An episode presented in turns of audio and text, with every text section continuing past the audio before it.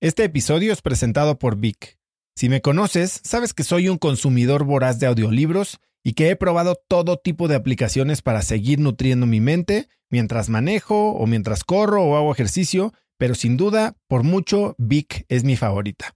Con Vic puedes convertirte en una máquina de aprendizaje porque con solo 15 minutos al día puedes leer más de 12 libros al año. En Vic tienen más de 250 mil títulos y puedes escuchar resúmenes de bestsellers en menos de 15 minutos o libros completos, incluido mi libro Haz lo que importa, así como mis Vic originales como Cómo combatir el síndrome del impostor. Vic, por ser escucha de cracks, te regala 7 días de prueba y después contenido ilimitado por solo 167 pesos al mes en un pago anual de 1.999 pesos al suscribirte a Vic. Simplemente ve a cracks.la diagonal Vic. Vic se escribe B alta E E K. Una vez más, es cracks.la diagonal Vic. Este episodio es presentado por Hospital Ángeles Health System. Cada invitado con el que platico en el podcast me abre los ojos a nuevas tecnologías que están impactando de forma positiva la manera en que todos nosotros vivimos. Una de las áreas en las que el avance tecnológico está generando más impacto es en el área de la salud, especialmente con los avances en cirugía robótica que permiten intervenciones con menos sangrado, menos dolor, cicatrices más pequeñas y una recuperación mucho más rápida. Hospital Ángeles Health System tiene el programa de cirugía robótica más robusto en el sector privado en México. Cuenta con 13 robots Da Vinci, el más avanzado y versátil del mundo, y con el mayor número de médicos certificados en cirugía robótica, con la cantidad de horas necesarias para poder operar, ya que tiene el único centro de capacitación de cirugía robótica en todo el país. Este es el futuro de la cirugía. Si quieres conocer más sobre el programa de cirugía robótica de Hospital Ángeles Health System y ver el directorio de doctores, visita cracks.la diagonal ángeles. Una vez más, es cracks.la diagonal ángeles. Consulta a tu médico. Primero piensa para qué lo quieres hacer. Si lo quieres hacer solamente para ganar dinero, híjole, te puedes morir en el intento, puedes lograr el dinero y vas a ser infeliz, o puedes de alguna manera forzarte a desarrollar ciertas cosas que ni siquiera son tus fortalezas. Primero, ¿quién eres? ¿Qué te gusta? ¿Qué es lo que te hace único en esta vida? Entonces me abre, me abre los ojos para encontrar el propósito.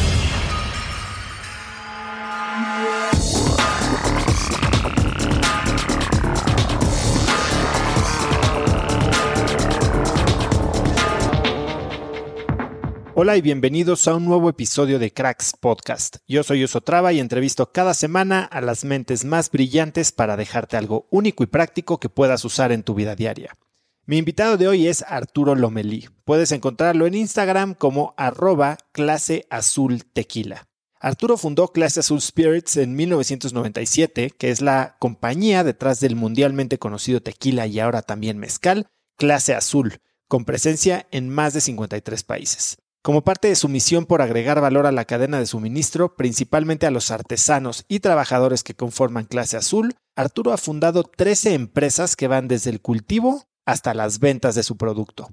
Es miembro de la Junta de la Fundación con Clase Azul que apoya a las comunidades artesanales mexicanas y es fundador del equipo de fútbol de Segunda División Los Mazorqueros en el estado de Jalisco. Hoy, Arturo y yo hablamos de cómo crear una marca de lujo, las ventajas de una integración vertical y del propósito como la fuerza central de un negocio exitoso. Así que te dejo con esta inspiradora entrevista con Arturo Lomelí. Arturo, gracias por estar en el programa. Qué gusto tenerte y conocerte. Muchas gracias, Oso, igualmente. Bienvenido a Cracks. Arturo, quiero empezar por algo que, que me interesa. ¿Por qué te dicen oso? Fíjate que es una historia larga. Eh, le decían oso a mi papá, pero muy pocas personas, un equipo de fútbol, y un día fui a jugar fútbol con él de 6, 7, 8 años. Me pusieron una camisa que decía osito, me la llevé a la escuela, un amigo me empezó a decir, ese amigo estaba en el club donde jugaba fútbol y me empezaron a decir oso, oso, y, la verdad hay gente que no sabe cómo me llamo y me dicen oso Lomelí. Bienvenido al club porque mi historia es muy similar. Eh, mi papá también es oso y yo, yo, ya nací osito, ¿no? Yo desde chiquito me dijeron oso, pero yo me traté de quitar el apodo en secundaria y igual una persona se enteró, me empezaron a decir en la escuela y bueno, hoy eh, prefiero oso y mucha gente, mucha, mucha gente no sabe ni cómo me llamo. ¿Ah, sí? Bueno, yo parezco más oso que tú. Yo sí estoy grandote y, peludo. De ciertos lados, ¿no? Sí, de ciertos lados. Estaba peludo. Arturo, cuéntame un poco, em, ¿qué es esto de eh, tu afición por el ámbar? Cuéntame un poquito qué hay ahí. La afición por el ámbar. Bueno, eh, en 2012 eh, decidimos salirnos de la caja y tratar de hacer algo diferente, ¿no? Digo, tú sabes que tenemos eh, la empresa privada e independiente de tequila más importante del mundo, ¿no? Y eso, pues, nos ha eh, caído casi de sorpresa. Y, muchas de las cosas que fuimos haciendo fue salirnos de las cajas de, eh, que son moldes prehechos para que los negocios triunfen. Nosotros hicimos muchas de las cosas que no deberías de estar haciendo o que nadie se atrevería a hacer o que, o que nos costó mucho más trabajo, pero ahora son las ventajas competitivas. Y, entonces en 2012 queríamos celebrar los 15 años de la empresa, o sea, 2012, acabamos de celebrar los 24, ¿no? Estoy hablando hace 9 años, 10 años cuando empezó este proyecto, y dijimos, ¿por qué no hacemos un compendio de aquellas denominaciones de origen que tiene México, que son hermosas y que, y que no están todavía tan conocidas en, pues en el mundo, y más si las traemos a un proyecto de, tequila. Y entonces fuimos a, este, esta comunidad de Olinalá, perdón, de, en Guerrero, en... Eh, híjole, se me está yendo el nombre ahorita de la ciudad, ahorita, me acuerdo, y entonces empezamos a recolectar ámbar y después el, el, el, el, esta otra denominación de origen. Y después hicimos la talavera, que es otra denominación de origen, y luego le pusimos un tequila. E hicimos una colección de 15 botellas que hablan de la historia de la desde la concepción prehistórica hasta el México contemporáneo. Y cada una de las 15 botellas tiene ámbar. Este ámbar denominación de origen de más de 22 millones de años. Arturo, tú, como lo acabas de decir, eres el fundador de una de las empresas, o bueno, la empresa de tequila privada premium más importante del mundo, un proyecto que tiene casi 25 años. ¿De dónde nace tu afición del, por el tequila? ¿Cómo, ¿Cómo empiezas esta empresa hace 25 años? Por coincidencia, ¿no? Yo creo que todo muchas de las empresas que vemos hoy en día nacieron pensando otra cosa y acaban, acaban convirtiéndose en lo que son. Eh, nosotros empezamos primero eh, industrializando el ponche de Granada, eh, una bebida típica del sur de Jalisco, ¿Y por qué fue esto? Porque un amigo mío que todavía llevamos una buena amistad, él ya no está en la empresa, pero, pero fuimos los que, los que trajimos esa idea de industrializar el ponche Granada. Él, él tenía un trabajo que no le gustaba, yo tenía un bar que se llamaba La Taberna del Oso en Guadalajara, que abrí en 1994 más o menos y lo cerré por ahí del año 2002 cuando nació mi primera hija. Y, yo, a mí no me gustaba tener un bar, realmente no disfrutaba el, servicio de una cantina de un bar, ¿no? No, me gustaba cómo se iba transformando la gente, eh, para bien o para mal, ¿no? y, además también tratar con, gente de servicio es muy difícil, ¿no? Por más que, que tratas de, elevar todos los estándares de servicio, es muy difícil cuando tienes un centro botanero tipo cantina, ¿no? Entonces, y además tienes que sobrevivir, ¿no? Porque eh, arrancas sin capital y entonces pues, lo que vas haciendo es lo que vas pudiendo, ¿no? Como dice San Francisco de Asís, una frase que me encanta que dice, empieza haciendo lo que puedas, después lo que te es posible y acabarás haciendo lo imposible, ¿no? Y así nos pasó a nosotros. Empezamos haciendo lo que podíamos, ¿no? ¿Y qué podíamos hacer? Comprar ganada, exprimirla, ponerle eh, eh, tequila, azúcar, revolverla y venderla en la Feria de León, en la Feria de Aguascalientes, ¿no? Así, así fue como, como empezamos. Eh, inmediatamente me di cuenta que necesitaba más conocimiento y regresé a la escuela. Mi licenciatura es en ciencia política y en, en el año de 2000, eh, en 1999 dije, tengo que regresar a estudiar una maestría y me metí a estudiar una maestría en mercadotecnia. Y en seis meses me di cuenta que lo que habíamos venido haciendo los, los anteriores 18 meses, pues era una apuesta o, pensar vender un producto, pero sin conocimiento del, del mercado, sin conocimiento de la industria, sin conocimiento de las ventajas competitivas, eh, con, una, una, gran serie de, yo no digo que son errores, tienes que pasar por ellos y, qué bueno que pases por ellos cuando eres una empresa pequeña, porque un error grande siendo una empresa grande te cuesta, te cuesta la, la empresa. Y entonces así empezó industrializando el ponche granada, luego sacamos otra marca que se llamaba el T por 8, tequila el T por 8. Eh, dos, dos grandes desastres, para lo que hoy somos, ¿no? Me acuerdo de, errores, oso, que no puedes creer. Eh, había un importador, con el primer importador que trabajamos estaba en San Diego y lo conocimos aquí en una expo que hubo de tequilas en Guadalajara y, y el contacto. Yo le escribía cada semana y le hablaba por teléfono. En ese entonces, creo que hasta cartas escritas se mandaban, ¿eh? Todavía creo que el Internet no era tan, todavía no había Internet. Es decir, no había un email tan constante como lo tenemos ahora. Y le hablaba y le hablaba y total, me puso una orden. Dijo, está bien, ya, mándame, mándame 40 eh, eh, cajas de, de, la pinta. Y te las voy a pagar en seis meses, ¿eh? Que era, la pinta era el ponche de Granada. perdón, claro, la pinta era el ponche de Granada. Y entonces ya me dice, ya, pues está bien, ¿no? Porque, porque soy muy insistente y disciplinado. Soy fino, no soy de esas personas que, que te caen mal, pero sí estoy, estoy, estoy como debes de estar, ¿no? Sin, sin pasarte de la raya, ¿no? Y ese es un fino eh, balance que tiene uno siempre que estar muy pendiente de los negocios y no siempre es igual, ¿no? El approach para un, el, acercamiento para una cosa no es la misma que para la otra. Pero bueno, ¿Y siempre fuiste así, siempre fuiste así fino, insistente, dedicado. Sí, sí. Ahorita te voy a platicar la historia de, de la prepa 5, de cómo cursé dos semestres en uno y eso fue pura disciplina y dedicación. Eh, bueno, entonces eh, me ponen la orden, muy felices porque estábamos viendo ya en dólares. Envasamos, las cajas eran de 18 botellas en ese entonces.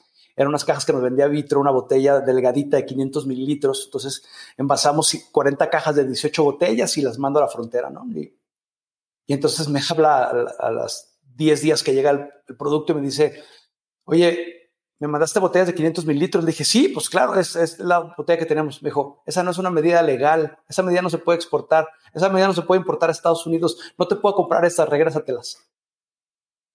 Bueno, eh, uno de los aprendizajes, ¿no? Eh, eh, dolorosos, ¿no? Porque no solamente no exporté, sino que me costó un dineral mandarlas y luego regresarlas. Y bueno, después ya cambiamos la botella a 750 mililitros y la tuvimos que pintar de rojo, la botella, porque no le podíamos quitar los sedimentos al jugo de granada. Una de las cosas que aprendimos después es que la granada, cuando la partes, eh, tiene unos granitos y esos granos adentro tiene una semilla y esa semilla no la puedes romper, es decir, no puedes moler el grano porque se amarga. Entonces tienes que exprimirlo, pero al exprimirlo, la membrana del grano se hace elástica a los filtros.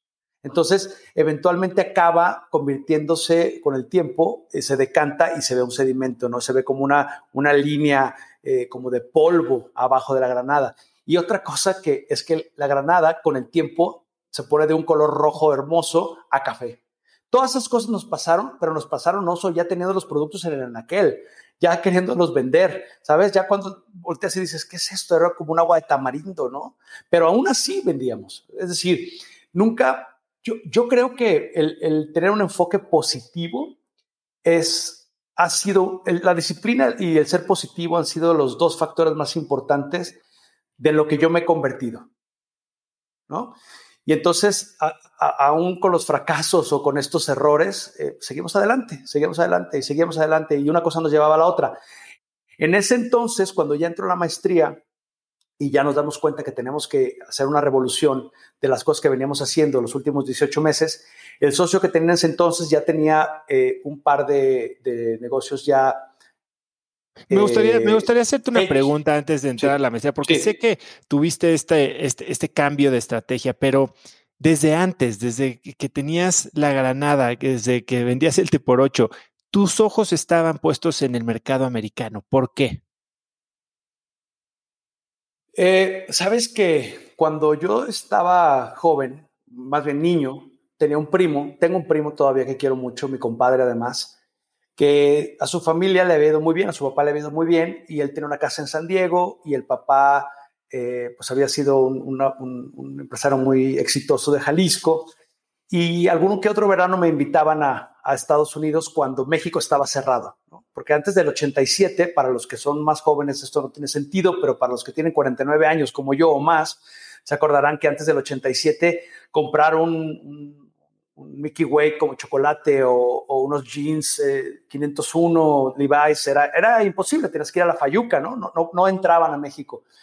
Y entonces antes del 87 yo iba, algunas veces me invitaban y yo vi en su casa eh, que había un mundo diferente, un mundo que no existía en el México que yo vivía, pero un México, perdón, pero un, pero un mercado o un, o un mercado, pues sí, un mercado que me, que me atraía, que se me hacía que podía tener una serie de ofertas que no estábamos acostumbrados a ver en México. Y después viene el GATT en el 87 y luego el Tratado de Libre Comercio y todo se abre. Y además eso se abre cuando yo, en el 94, cuando yo tengo 22 años. Es decir, soy la mejor generación para la apertura del comercio eh, en México, porque a los 22 años todavía no estás casado, no tienes hijos, no tienes compromisos, se está abriendo todo, la generación que viene atrás de mí ya tiene hijos, ya no puede dar un cambio tan grande y, no digamos la, de mis padres, ¿no? Y las nuevas, bueno, las nuevas ya son este, la consecuencia. Yo hice mi tesis de maestría de la universidad que, que terminé en el 95 con máquina de escribir.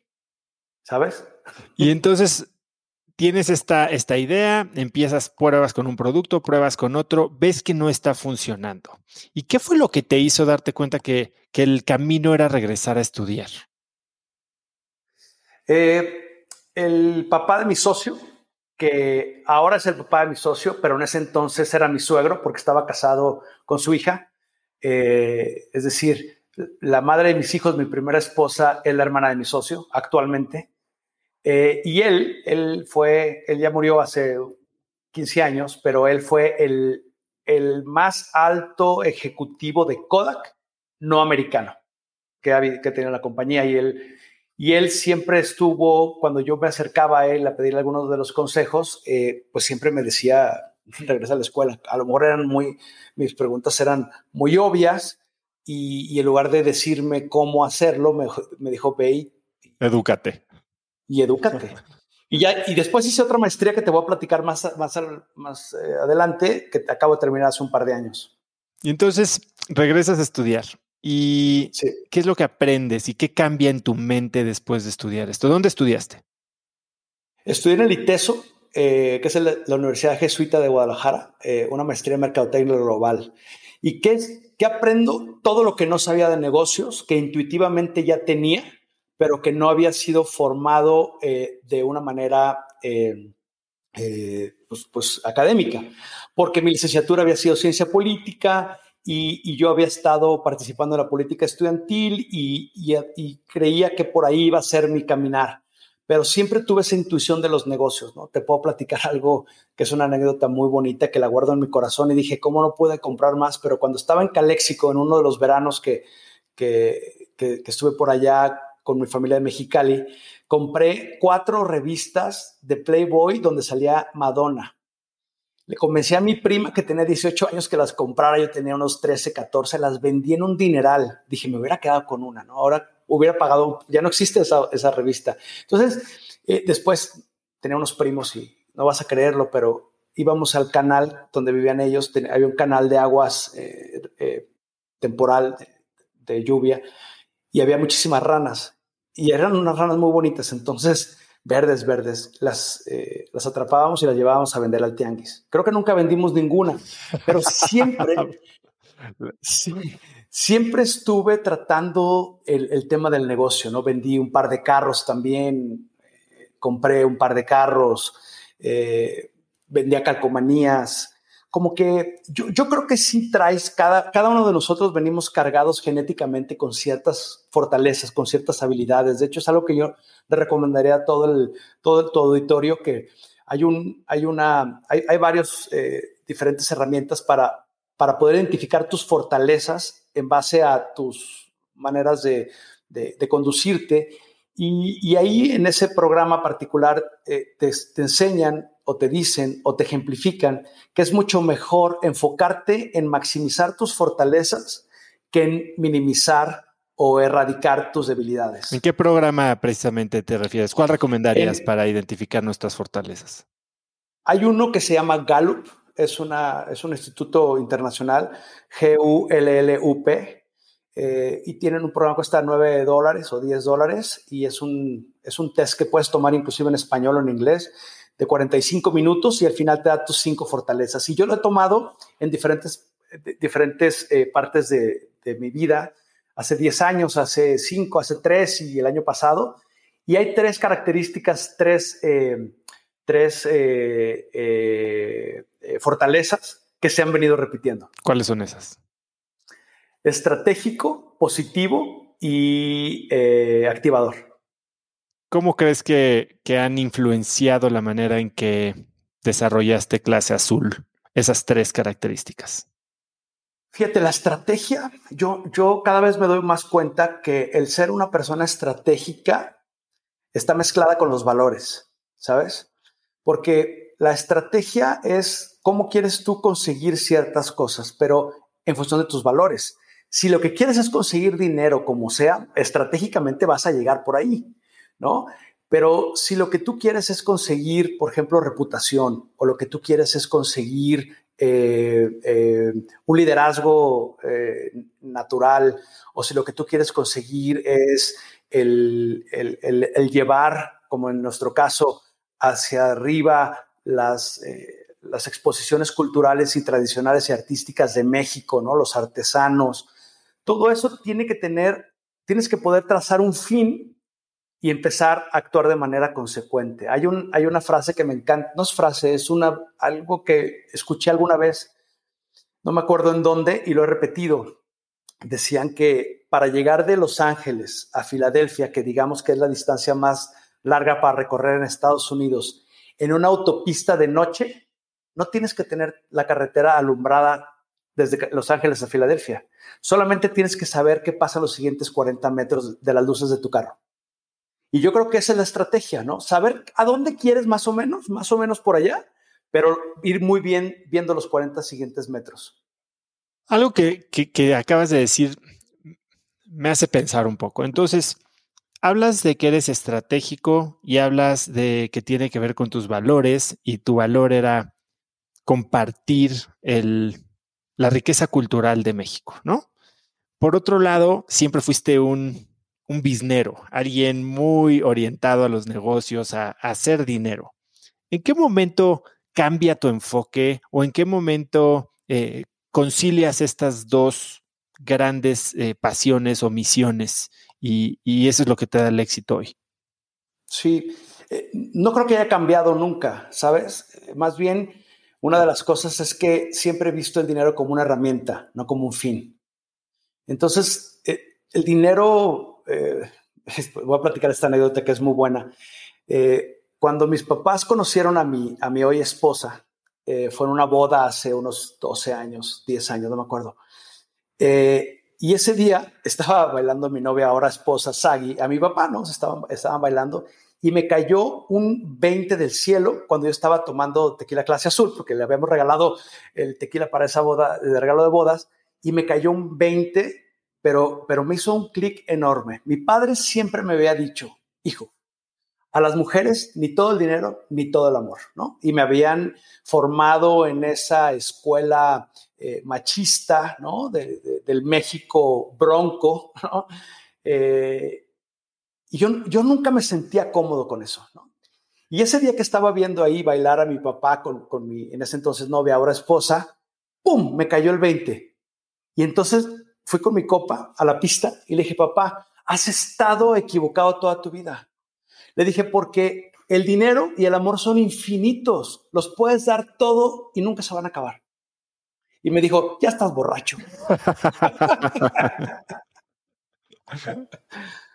Regresemos un poco a tu historia. Te vas de maestría, eh, ¿qué cambia en ti? ¿Qué regresas a hacer? Porque sé que en ese momento también pierdes a tu socio, ¿no? Con el que habías arrancado. Sí, Sí, no, lo pierdo, más bien decidimos eh, poner un, corte, ¿no? El, eh, realmente la empresa que habíamos de alguna manera hecho en esos primeros dos años dista mucho de lo que acabamos haciendo ahora. Eh, Sin, pero sin embargo, si no hubiéramos hecho ese ponche granada y no hubiéramos sacado esa marca del T por 8 y no hubiéramos cometido esos errores, pues nunca se hubiera podido dar lo otro, ¿no?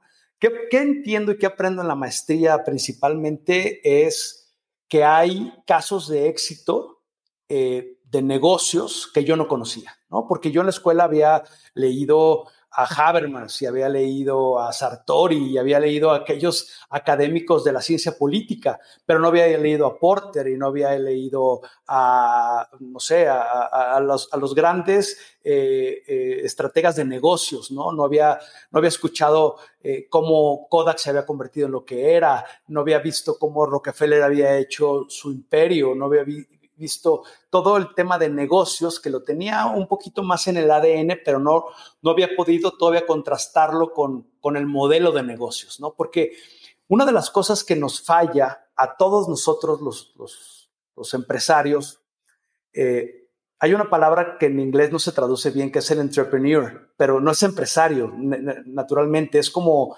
es, esta persona que tiene ganas de hacer las cosas, ¿no? Porque el empresario lo, relacionamos en español más bien como esa persona que ya tiene empresas, ¿no? Y el entrepreneur es esa persona que tiene ganas, que tiene, que tiene esa sensación, que quiere hacer lo que ha probado y que, y, que, y que su, su que sus ganas de, de, estar en la incertidumbre son mucho mayores que las que necesitan un cheque como tú hace algunos años no tenías, ¿no?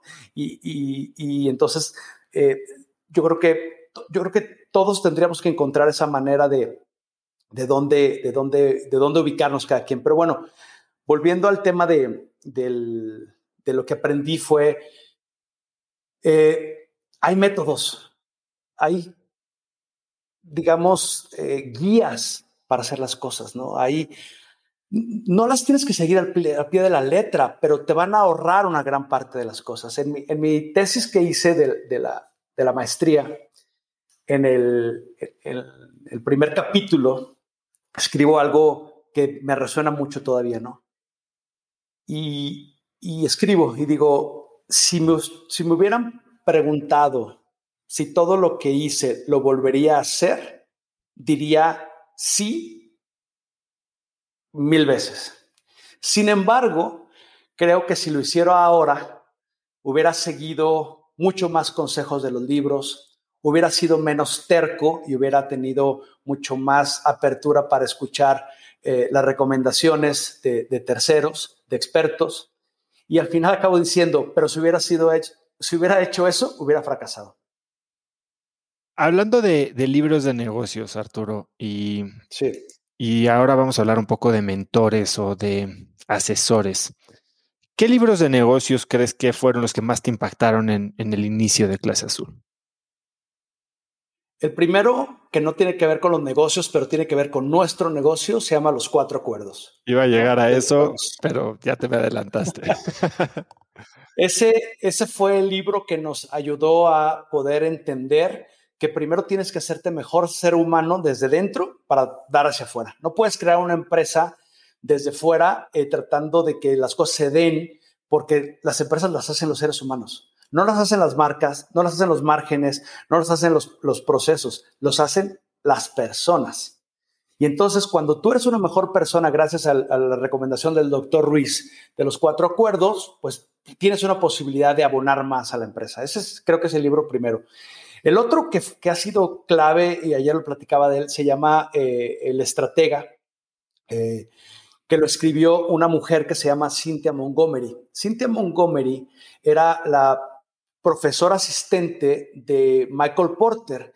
Michael Porter es el padre de la estrategia, ¿no? Él, fue el que escribió toda la estrategia desde los 70s, 80s en Harvard y es la gran vaca sagrada de la estrategia del mundo, de los negocios. Ella, eh, siendo su profesor asistente, por muchos años vio todos los libros que se escribieron y participó. Y ella escribió un solo libro y se llama La Estrategia.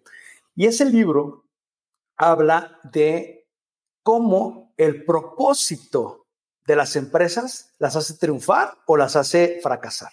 Y pone ejemplos de, empresas que, participaron en la misma o que participaban en la misma industria con los mismos recursos, con un modelo de negocio similar, y una fracasaba y la otra no. Entonces, ahí en ese libro que nos cayó en las manos, me cayó en las manos como en 2013, y ahí encontramos el propósito, porque veníamos de una gran crisis. En 2009 nos acercaron con nosotros unos eh, famosos actores eh, de Hollywood que prefería no mencionarlos.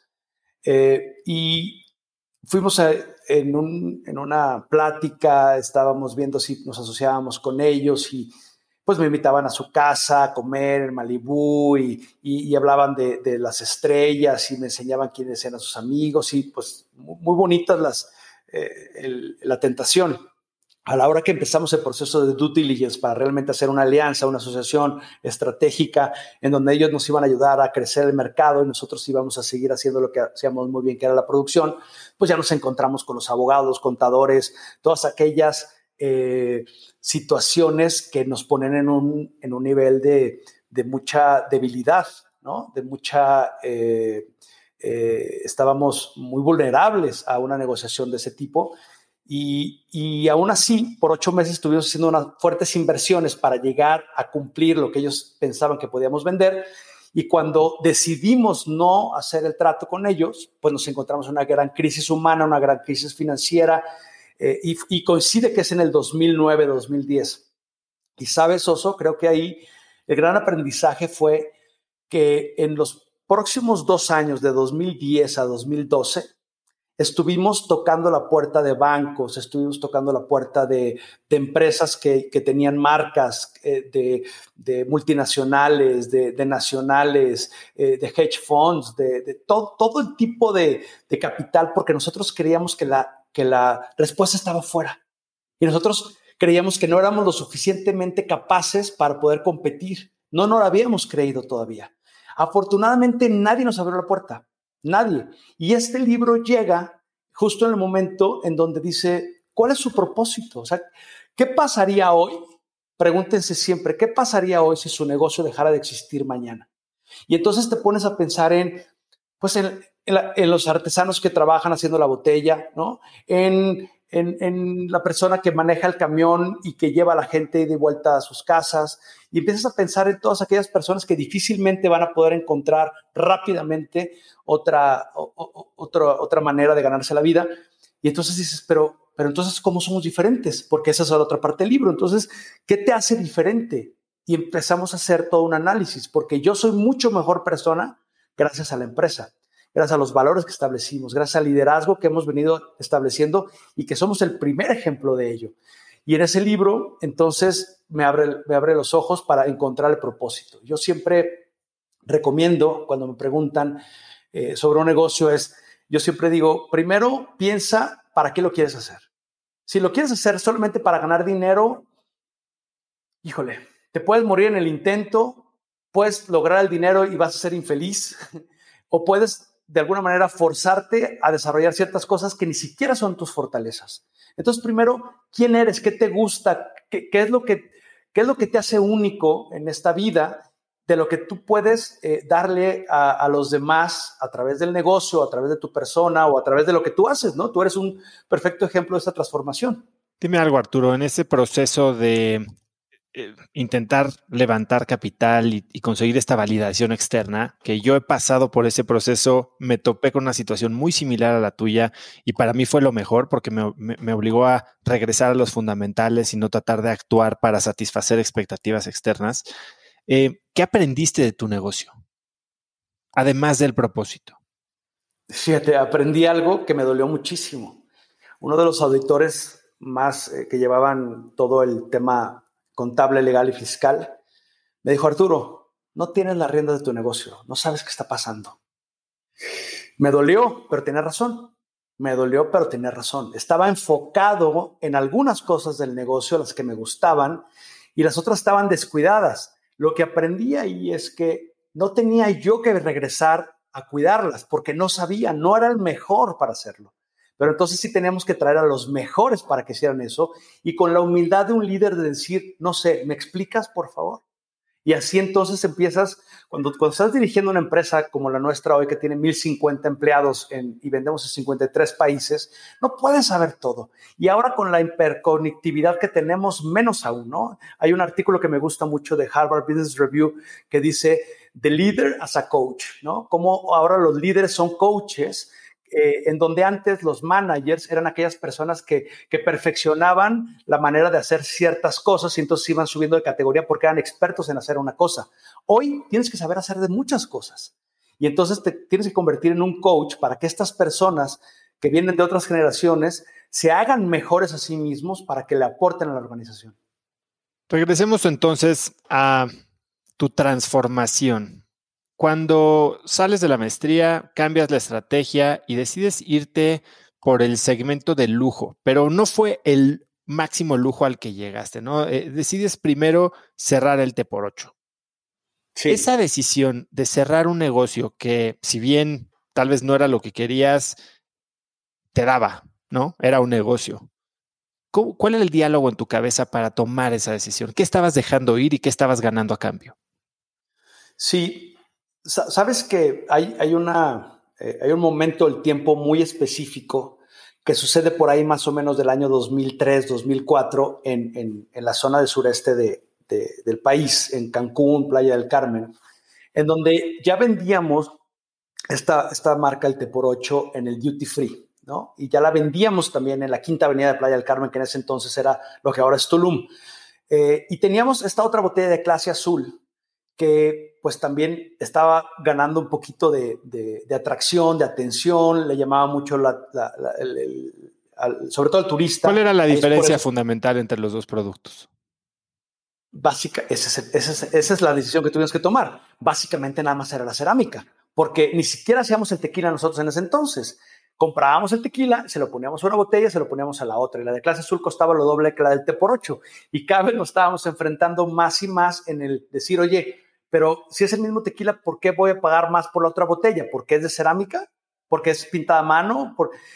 Y sí tenía eh, eh, una razón del por qué. Y ahí decidimos que íbamos a hacer tequila, no botellas. Es decir, que no queríamos, que tuvimos que cerrar el T8, dejar de producirlo porque no queríamos convertirnos en una empresa que vendiera souvenirs, sino en una empresa que hiciera el mejor tequila. Y ahí entonces es cuando eh, regreso a estudiar, no es la segunda maestría que te iba a decir, herramientas del proceso de control de calidad en la elaboración de tequila y empezamos a mejorar el, líquido y empezamos a darle una distinción muy característica eh, contra cualquier otro líquido que hubiera. Entonces ya no era solamente la botella bonita, ya era la botella bonita que cuando la abrías y lo probabas, sí era diferente y sí era mejor, como lo sigue siendo hoy.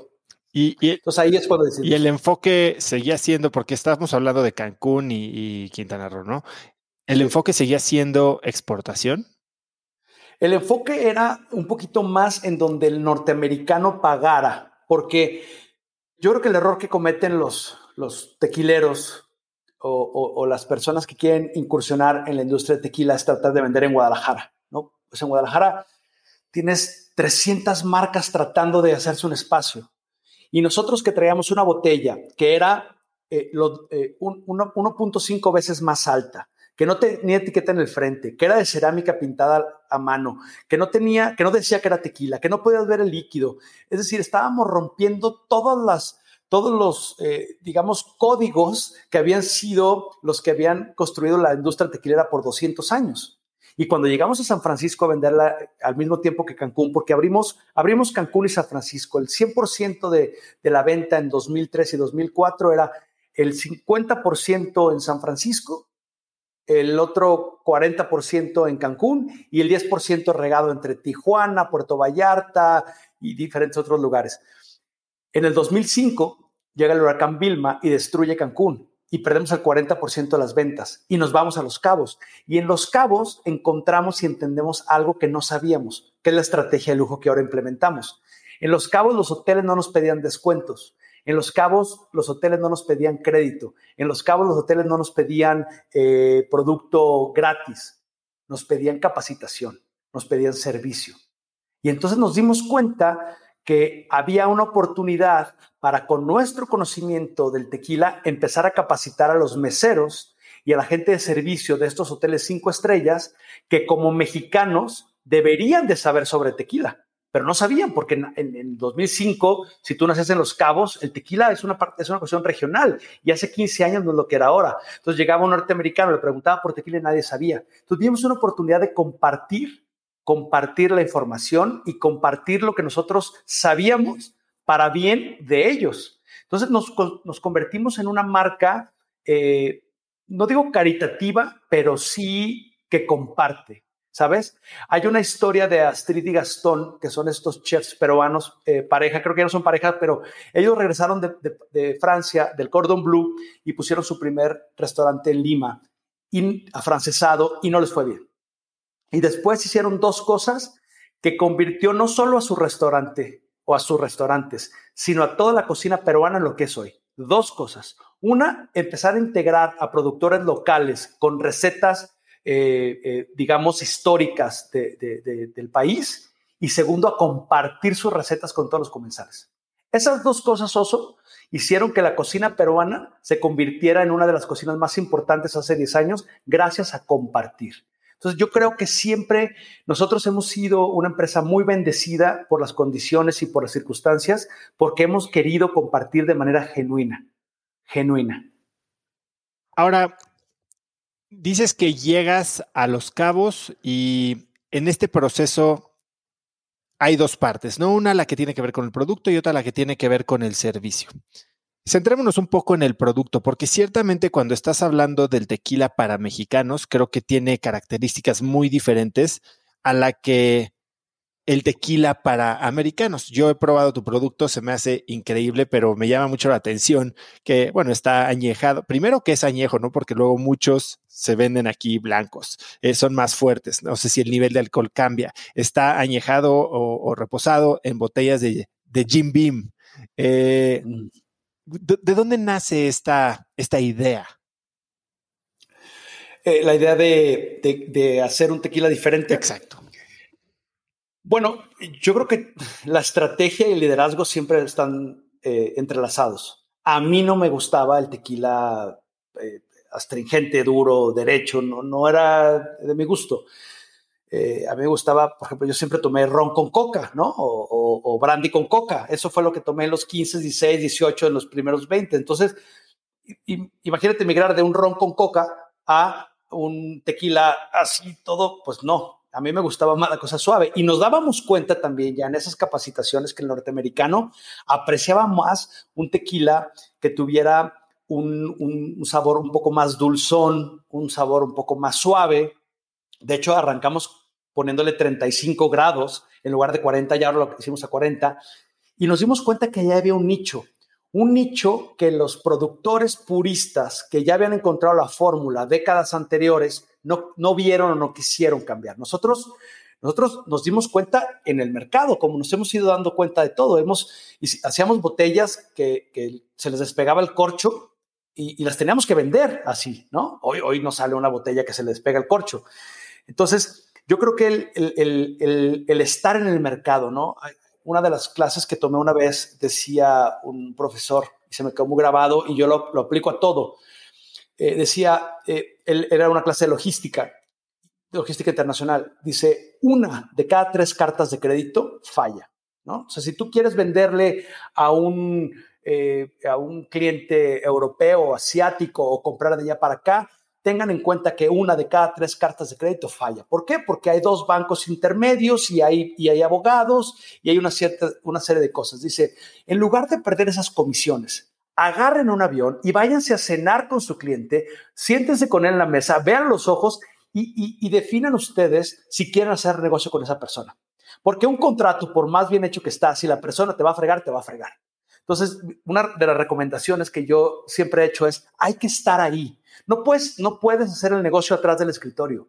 Tienes que estar viendo lo que está pasando. Tienes que ser eh, eh, eh, tienes que también ver y escuchar y sentir para poder ver lo que está pasando allá afuera. Ahora, no puedes ver todo, tienes que tener también mucha gente que, que, que, le tenga la confianza y que te tenga la confianza para poder estar interactuando esas ideas. Dices que empiezas a enfocarte en el producto, se vuelve una empresa enfocada también en el servicio y, y vamos a hablar un poquito más adelante de cuál es la estrategia para triunfar en el mercado de bienes de lujo pero también al mismo tiempo sé que empiezas a integrar la cadena de valor. Hoy tienen más de 13 empresas que integran la cadena de valor o de producción desde el, sembrado, la, parte de agricultura del agave hasta la venta. ¿Quién, eh, cómo, cómo, desarrollas toda esta cadena de valor? ¿Cómo desarrollas todas estas empresas cuando tú no tenías, como me, dices, ni siquiera las capacidades, pero aparte luego tampoco la voluntad de, meterte en estas áreas de negocio? ¿Quién fue instrumental en ayudarte a crecer la parte operativa del negocio? Eh, mira, primero, bueno, voy a dividirlo en dos partes la respuesta. La primera es por qué integramos la cadena de valor y luego quién me ayudó para ver eso, ¿no? Pero te puedo decir que el, integrar la cadena de valor fue algo que fuimos viendo en el día a día. Y te explico. Eh, la fábrica que nos producía tequila de 1997 hasta 2004 no tenía una llenadora eh, para poder llenar las botellas de clase azul, porque eran altas, eran diferentes, no, podías meterla en la línea de llenado. Eh, además, como nosotros ya habíamos eh, desarrollado de alguna manera nuestra fórmula de tequila, aunque la producía él, había un 10-15% que nosotros tomábamos el control. Y ahí entonces yo me di cuenta de dos cosas. Si tú tienes el control de, las, de, los, de los eslabones clave que te pueden hacer diferente y tú manejas eso como una ventaja competitiva, vas a ofrecer algo diferenciado, ¿no? Y es, ahí es entonces cuando yo me di cuenta, después cuando tuvimos que, crear la fábrica de cerámica, porque nadie nos la podía producir, tuvimos que hacer una fábrica. Eh, ahorita te platico de eso, era un taller, luego se convirtió en una fábrica y ahora pues son, son cuatro fábricas eh, de cerámica. Y ahí nos dimos cuenta también que entonces, cuando nosotros controlábamos la fábrica, yo podía hacer una botella personalizada para Oso Traba. Y entonces eso nos daba un valor agregado. Y entonces podía ir con un hotel y decirle, oye, te voy a hacer unas botellas personalizadas para ti, pero me, compras de las otras. Y entonces te vas dando cuenta que cuando tú integras la cadena de valor tienes control. Y en, la, y en el negocio del lujo, el control es todo. Te voy a poner un ejemplo. Cuando eh, Cartier hace un par de años anunció que iba a dejar de vender su colección de bolsas de pieles exóticas, eh, fue porque argumentando que no tenían la trazabilidad de que estas pieles eran tratadas con el debido eh, manejo sustentable y ético. Eh, pues sí, pero hay otras dos marcas como, como, como Hermes y, y creo que es también Louis Vuitton, no estoy seguro de esas dos, pero hay otras dos marcas que tienen sus propias fábricas, perdón, sus propias granjas de cocodrilo. Y entonces ellos crecen de manera orgánica, sus cocodrilos, sí los acaban sacrificando al final, pero eh, como, sacrificamos también los pollos y las vacas y, todo lo demás. No, quiero polemizar si, si, estoy de acuerdo o estoy en contra. Eso ya es, es otro para otra entrevista. Lo que te puedo decir es que cuando tú controlas el suministro, puedes seguir comercializando esas pieles y otros competidores que no tienen el control de su cadena de valor ya no. Sí, me queda totalmente claro, porque aparte, algo que estoy leyendo entre líneas es que Estás hablando de un mercado. El mercado de lujo no es un mercado de costo más utilidad, no es, no es cost plus. El mercado de lujo es percepción, es servicio, es eh, exclusividad, es estatus. Y el estatus se puede generar a través de estos diferenciadores muy sutiles, muy sencillos, que una producción en masa tal vez no te da. Totalmente de acuerdo, totalmente, totalmente. Hay una... Eh, hace, ahora ya te voy a platicar, es momento de decirte, eh, hace en 2019, eh, afortunadamente antes de la pandemia, eh, decidí enrolarme en una maestría, enrolarme, no más, perdón, inscribirme en una maestría que se llama Luxury Management, ¿no? la administración del lujo en la Universidad de SEC de París y Bocconi de Milán. y fue un programa de 13 meses en donde teníamos una semana de clases presenciales y seis de descanso para hacer los trabajos y, y todo el, desarrollo de las clases y luego regresábamos una vez más a clases. Pero estas clases fueron en Dubai, Mumbai, Singapur, Milán, París. Y los maestros era el CEO de Dolce Gabbana, el CEO de Ferrari, el CEO de Cartier, y el, director de Bulgari de los hoteles, y, y estabas ahí, ¿no? Entonces, entendí que el lujo tiene un modelo de negocios. No es nada más que vendas caro. Si tú quieres participar en la industria del lujo, tienes que tener ciertos requisitos o ciertos pilares para poder competir en la industria del lujo. Y te voy a mencionar algunos. Eh, el lujo está directamente relacionado con una cuestión humana, artesanal, tradicional. O sea, si tú no tienes eso, difícilmente vas a poder decir que eres lujo. Y hoy muchas empresas están eh, eh, teniendo muchas dificultades para explicar que sus prendas están hechas en China. ¿No? Entonces, vendes caro, pero lo haces en China, donde están los artesanos, los ateliers, todas estas cosas que, habían desarrollado eh, generaciones enraizados en una cultura. ¿no? Esa es otra parte fundamental del lujo. Tiene que estar enraizados en una cultura. Tienes que tener una historia que contar. No nada más quiero hacer esto porque, porque me gusta y quiero hacer mucho dinero, no, pero ¿cuál es la historia que hay detrás? ¿Qué? Pero una historia auténtica, que es otro pilar. Tú no puedes estar hoy eh, con verdades o, con, con historias cuestionables. Otro de los pilares es que deben de ser verdades incuestionables. O sea, nadie te puede decir no es cierto. Y nos lo decían antes. Nos decían, bueno, es que ustedes dicen que tienen un tequila y sabe diferente, sí, pero se los hace la misma fábrica fulanita. ¿No? Híjole, pues tiene razón. Por eso en 2014 construimos, bueno, rentamos nuestra primera fábrica de tequila. Ya tenemos dos, estamos construyendo la tercera. Eh, en esa fábrica no le maquilamos a nadie nos tocan la puerta y me dicen, oye, muy, muy fácil, ¿no? ¿Me puedes hacer una botella de cerámica y un tequila parecido al tuyo para yo venderlo con mi marca? Por supuesto que no. Arturo, eh, hemos hablado mucho de la botella, ¿no? Y la, la botella ciertamente te ha causado muchísimos dolores de cabeza.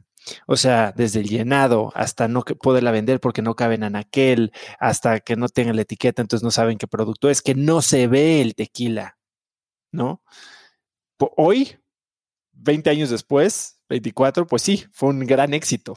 Pero ha de haber habido momentos donde no dijiste a la fregada con esto y vámonos a algo más tradicional. Híjole, no que yo me acuerde, porque ya habíamos, afortunadamente ya habíamos pasado por la historia del T por 8. ¿sabes? O sea, ya, ya habíamos tenido una botella convencional y, era más difícil vender esa botella convencional que esta con todas las características eh, diferentes, porque había gente que lo valoraba, ¿sabes? Entonces, en, lo otro éramos uno más del montón.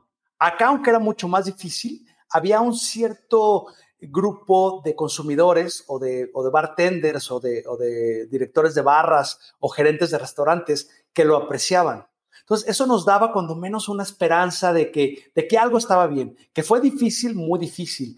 me acuerdo, por ejemplo, mi socio, Juan, el, Juan Sánchez y yo, que somos los socios de la empresa, él se fue a vivir a Estados Unidos, a San Francisco, bueno, primero a hacer su carrera en Texas, desde los 18 años, su papá como, como buen eh, director de, de, Kodak vio que las oportunidades en México no existían. Su mamá era de Rochester, Nueva York, tenía la ciudadanía norteamericana desde que nació.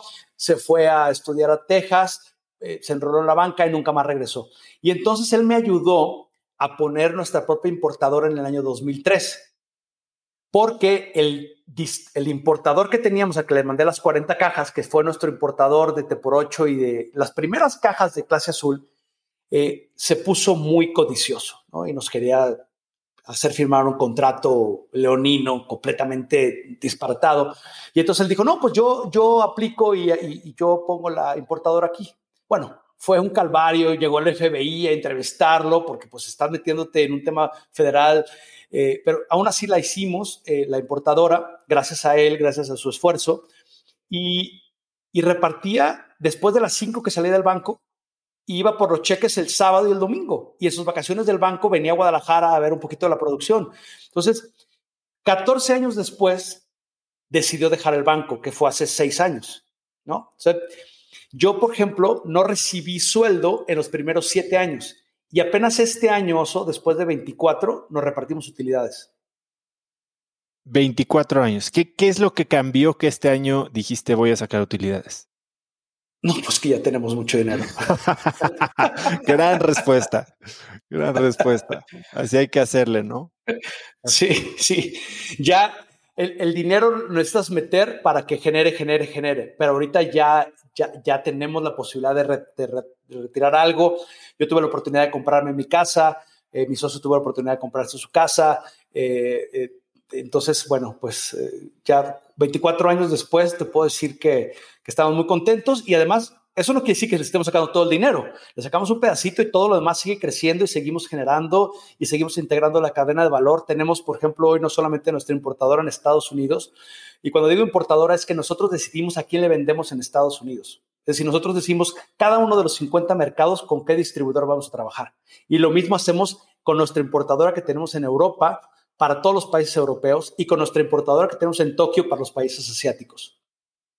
Hablemos un poco de marketing de lujo, ¿no? Porque una cosa es esto de conectar con historias, de tener fondo de la marca y que no sea solo una fachada. Em, el mundo ha cambiado muchísimo y hoy pareciera que salir en una foto de Instagram con, con la persona correcta puede construir una empresa o destruir una empresa entera. Se ha hecho muy popular posar, sobre todo en ciertos en ciertos nichos o ciertas culturas o microculturas con las botellas de, clase azul. ¿Cómo, ¿Cómo, vives tú eso? Eh, hay veces que sientes que te gustaría que no fuera así, te gustaría que no se popularizara tanto, o es algo que tal vez buscas a través de la mera existencia de una botella de 30 mil dólares. Eh, mira, en, la cuestión de marketing, de, nosotros hacia afuera, lo que hacemos es construir los canales de comunicación que platiquen lo que somos, ¿no? Eh, por muchos años, Oso, eh, nos dedicamos solamente a dos cosas, a desarrollar la producción y a generar las ventas. Mientras que otras marcas salen al mercado con un, con un gran esfuerzo y una gran inversión de marketing, es decir, de esta promoción, de esta, de este awareness, de esta, de esta visibilidad, nosotros decidimos que era mucho más importante tener la capacidad de producir con la más alta calidad y la capacidad de vender, ¿no? Es decir, encontrar los canales de distribución y estar en los lugares que nos interesaba. Y, por los primeros, yo te diría 22 años, eh, lo hicimos y tuvimos que hacer un, gran sacrificio de no invertir en marketing. Y cuando digo sacrificio es que, eh, ya sabes, todo el mundo dice, ¿Por qué no desarrollas un canal? ¿Por qué no contratas una agencia que te haga, que te haga el, Instagram? ¿O por qué no contratas una agencia que te haga la página? ¿Y por qué no contratas a, una celebridad y que pose con, con la botella? Pero todo eso a mí me parece que es, es un arma de dos filos, porque le estás metiendo eh, dinero al, al empuje para la venta, ¿no? Y cuando ese dinero se lo quitas, pues se cae, ¿no? Es lo que pasa cuando, cuando alguien está ganando porque, por, por, la inversión de marketing, muchas veces eh, es insostenible y además estás compitiendo con empresas mucho más grandes que están haciendo lo mismo. Entonces, lo que nosotros quisimos hacer fue buscar la prensa orgánica, ¿no? Es decir, buscar aquellos eh, escritores de, publicaciones que realmente se interesaran en lo que estábamos haciendo nosotros, como por ejemplo ir a poner una fábrica en Santa María Canchesda, un pueblo de 1.400 personas, que hoy emplea a 270 personas, ya no del pueblo, porque ya no hay gente ahí, sino de toda la comunidad, y, poner una guardería, porque las, el 70% de mujeres que trabajan con nosotros no tienen quien les cuide sus hijos, o ponerles el transporte, las comidas, y solamente trabajan de lunes a viernes, y pagar 50% más arriba que toda la zona. Esas son las historias verdaderas que nosotros creemos que son los que nos hacen diferente. Ahora, eso no nos daba más venta. Nos daba más venta a lo mejor posar al lado de una celebridad y, a lo mejor a través de eso ganar rápidamente en el mercado. Pero, pero el fondo, la estructura, la base, la solidez no estaba ahí. Entonces nuestra apuesta del marketing fue, vamos haciendo las cosas bien, vamos haciendo que la, que, la base del iceberg sea tan fuerte, tan sólida, para cuando empiece a salir, ¿no? Que ahorita ya la gente empieza a ver la botella y dice, ¿cómo? Pues ¿cuánto tienen? ¿Un par de años? No, tenemos 24. Has dicho que tú no compites con precio, ciertamente no compites con marketing, que compites con, con calidad, ¿no? Y, y la calidad es un juego de muy largo plazo. ¿Cómo piensas tú en el largo plazo? Bueno, el largo plazo es todo. Eh, el otro día estaba escuchando una de tus entrevistas eh, con esta persona que creó el Banco Albo y dijo un concepto que me encantó. Me dice, el problema que tenemos hoy como humanidad es que todo es finito. Entonces, como todo es finito, pues lo tienes que tener ahora y ya no te estás preocupando por el después. Eh, para mí a largo plazo son todas las vidas que me falta regresar aquí o las vidas que ya vine antes, ¿sabes? A mí me parece eh, muy eh, miope pensar que tú y yo o nosotros los 7 millones de personas que vemos, 7 mil millones de personas que vemos en el mundo, somos los únicos en el universo. A mí me parecería eso muy miope. Y me parecería también muy miope pensar en, que solamente estamos viviendo esta dimensión. Entonces, yo sí creo que lo que estamos haciendo ahora tiene una consecuencia positiva o negativa. Y el largo plazo es, claro, cuando te mueras en esta vida, pero algo estarás dejando tangible cuando te mueras. Es decir, ¿Qué, grupo social salvaste? ¿no? ¿Qué árbol plantaste? Eh, ¿Qué institución dejaste sólida para ayudar en el futuro? Y después tú como tu espíritu, ¿en qué te convertirás cuando vuelvas a florecer en donde tú decidas? Yo estoy convencido, Oso, que en esta vida nosotros escogemos qué queremos ser. Arturo, esto me parece una gran transición a otra parte eh, que me interesa mucho de tu persona, de tu experiencia y que me gustaría explorar. Tú tuviste un cambio em, pues bastante profundo en 2011-2012. Cuéntame un poco qué lo detonó y, qué, ha pasado a raíz de él. Bueno, yo, creo que yo era una persona educada de manera tradicional y, e influenciada por la sociedad, ¿no? Como todos, aunque sí tenía mi espina de, de tratar de ser diferente y, y, siempre como que me acerqué más a las causas de las minorías y lo, perdido, como que lo, sentí en mi corazón siempre. Eh, pero ciertamente fui educado en una sociedad tradicional y en una sociedad, yo podría decir un poco también eh, semi vacía, ¿no? Eh, y no porque haya sido error de nadie. yo creo que como padres nadie te, enseña a darle a tus hijos más herramientas. O como amigos nadie te enseña a tus darle más eh, empuje a tus, a, tus, a tus amigos y decirles, deja de pensar así, ¿no? Hay una frase que tenemos acá en Guadalajara que dice que eres muy tapatío, ¿no? Y, hay, y, hay, me gustaría no, no, no, decir más de eso porque no quiero que nadie se sienta aludido, pero yo era esas personas, ¿no? Yo era esa persona que decía, a mí no me gusta París, a mí no me gusta Nueva York, a mí no me gusta San Francisco, es incómodo, a mí llévame a un hotel de Las Vegas, ahí todo es reluciente, lujoso, brillante y me atienden como rey. Eh, estaba yo sin poder entender la esencia, ¿no? Estaba más en las periferias de, mí. Eh, no había todavía tenido la valentía de explorarme hacia adentro. Eh, muchos años de mi vida estuve capturado por el miedo y la oscuridad, ¿no? Me daba mucho miedo la oscuridad, mucho, mucho miedo a la oscuridad, pero nunca tampoco había, me había probado para cambiarlo. Y, y tenía vicios fuertes, ¿no? Eh, era un gran apostador, no, no gran apostador, nadie puede ser un gran apostador, más bien apostaba mucho, ¿no? Apostaba, apostaba mucho, muy frecuente. Yo me acuerdo que había juntas que decía, cinco minutos, tengo que tomar algo muy importante, me salía para meter un parlay, ¿sabes? Y, y, todo eso yo lo fui viendo después que eh, meterme tanto al, al alcohol, ¿no? Eh, al alcohol yo no creo que tenga un problema con el alcohol, pero sí tuve muchos problemas por tomar de más, ¿no? Con, con, mi, con mi, en ese entonces esposa, con mi padre, eh, porque pues cuando me dio el alcohol ya quería escaparme de una realidad. Después entendí que las apuestas, el alcohol, eh, el miedo, era escaparme de algo que no estaba yo todavía eh, siendo lo suficientemente valiente para empezar a quitarle las capas de la, de la, de la coraza que había venido generando quizá desde otras vidas, ¿no? Quizá desde otras vidas. Eh, yo creo profundamente que nosotros escogemos a nuestros padres. Eh, y entonces el padre siempre viene a darte una lección o una guía, ¿no? Eh, como dicen los golfistas, no, no ganas o pierdes, ganas o aprendes. ¿no? Y, aquí entonces en 2008 yo me voy a vivir con mi primera esposa, mis hijos, a San Diego, arrancar el negocio allá, dejando todo aquí atrás y empezando a picar piedra.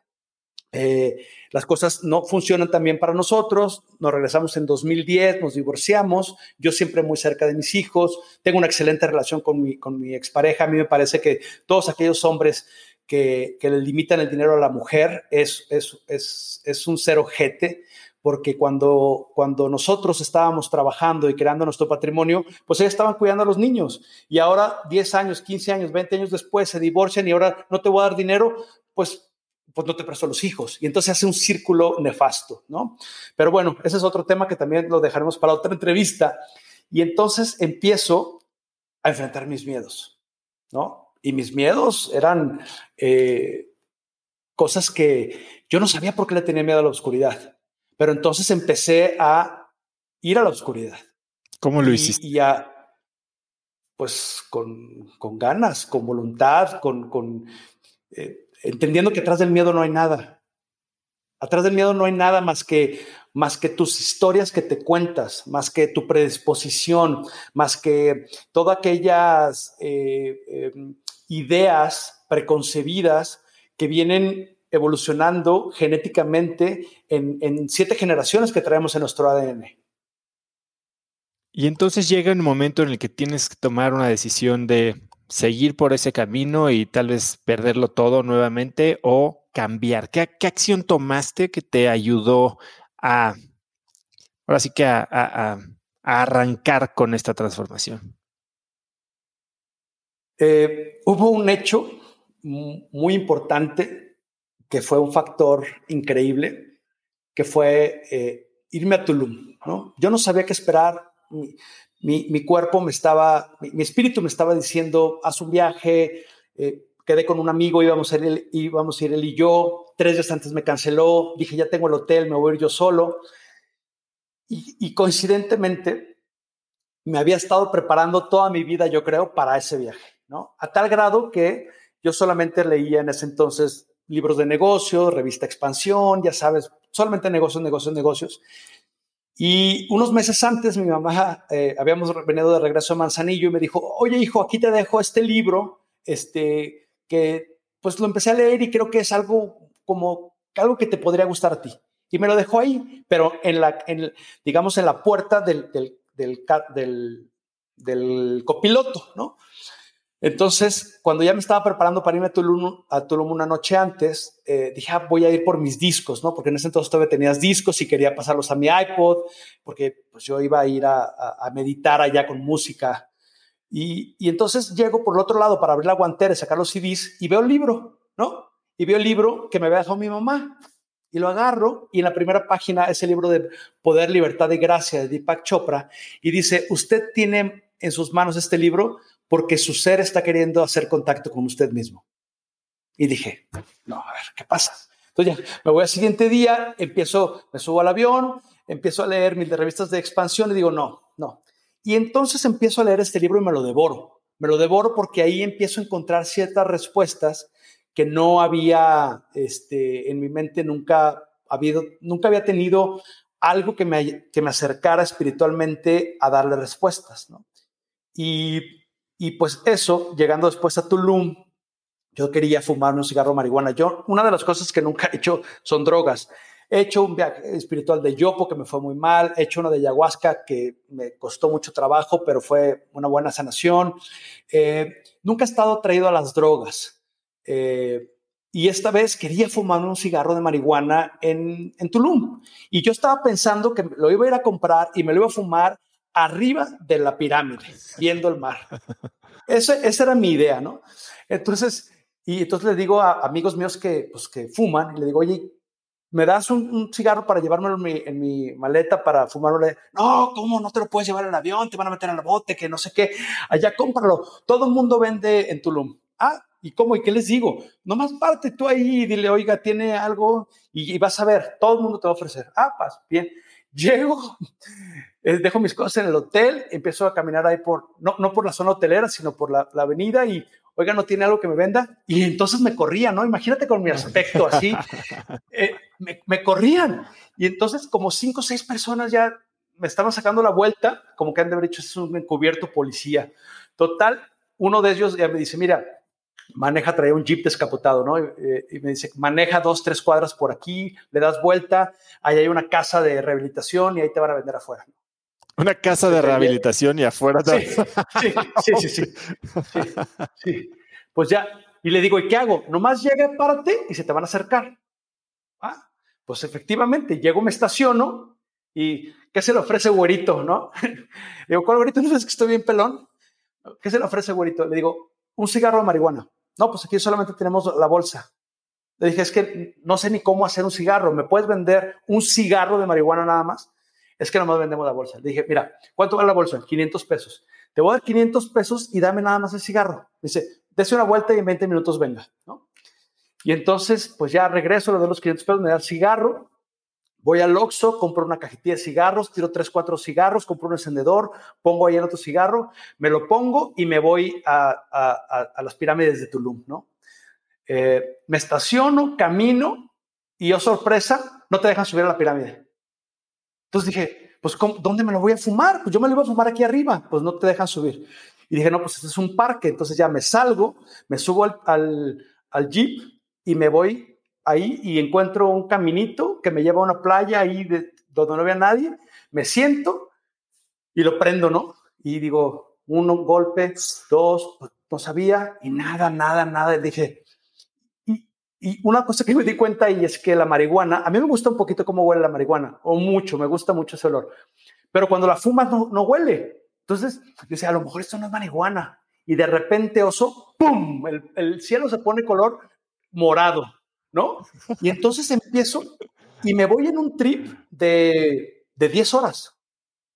De 10 horas. Eh, eh, manejo, eh, y empiezo a, caminar y a ver y compro un libro y trato de escribir todo lo que estaba pasando por mi mente, pero no, no podía, no, no, no hilaba todo lo que estaba pensando con, con, lo que estaba escribiendo.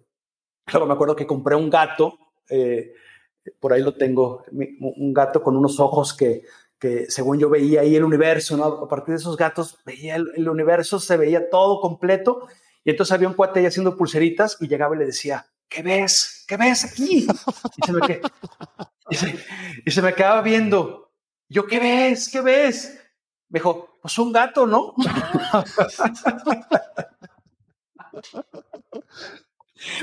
Pero fue, fue maravilloso porque, porque pude salirme de, de, la, de la comodidad, ¿no? Pude retarme a mí eh, para, para salirme de esa caja, ¿no? De, de, o esa, esa camisa de fuerza. Después, a los tres meses, volví a regresar a Tulum y me encontré con una araña que le tenía mucho miedo, que apareció en el carro de renta. Y yo tenía que ir al aeropuerto eh, y tenía que entregarlo y tener el, tiempo medido. Y, apareció la araña ahí en el techo este, y me estacioné y dije, ¿qué? ¿Cómo? Entonces tenía una posibilidad de con un palo que agarré ahí matarla. Le pego, pero de ladito se cae la araña y desaparece. O sea, o se va abajo del asiento. Y, yo digo, ¿cómo? ¿Cómo me voy a ir manejando? ¿Voy a perder el avión? ¿No puedo perder el avión? Y entonces empiezo a manejar enfrentando mi miedo de que la araña se me subiera por las piernas. Y yo, mi mente estaba haciendo que la araña me caminara en todo el cuerpo, ¿sabes?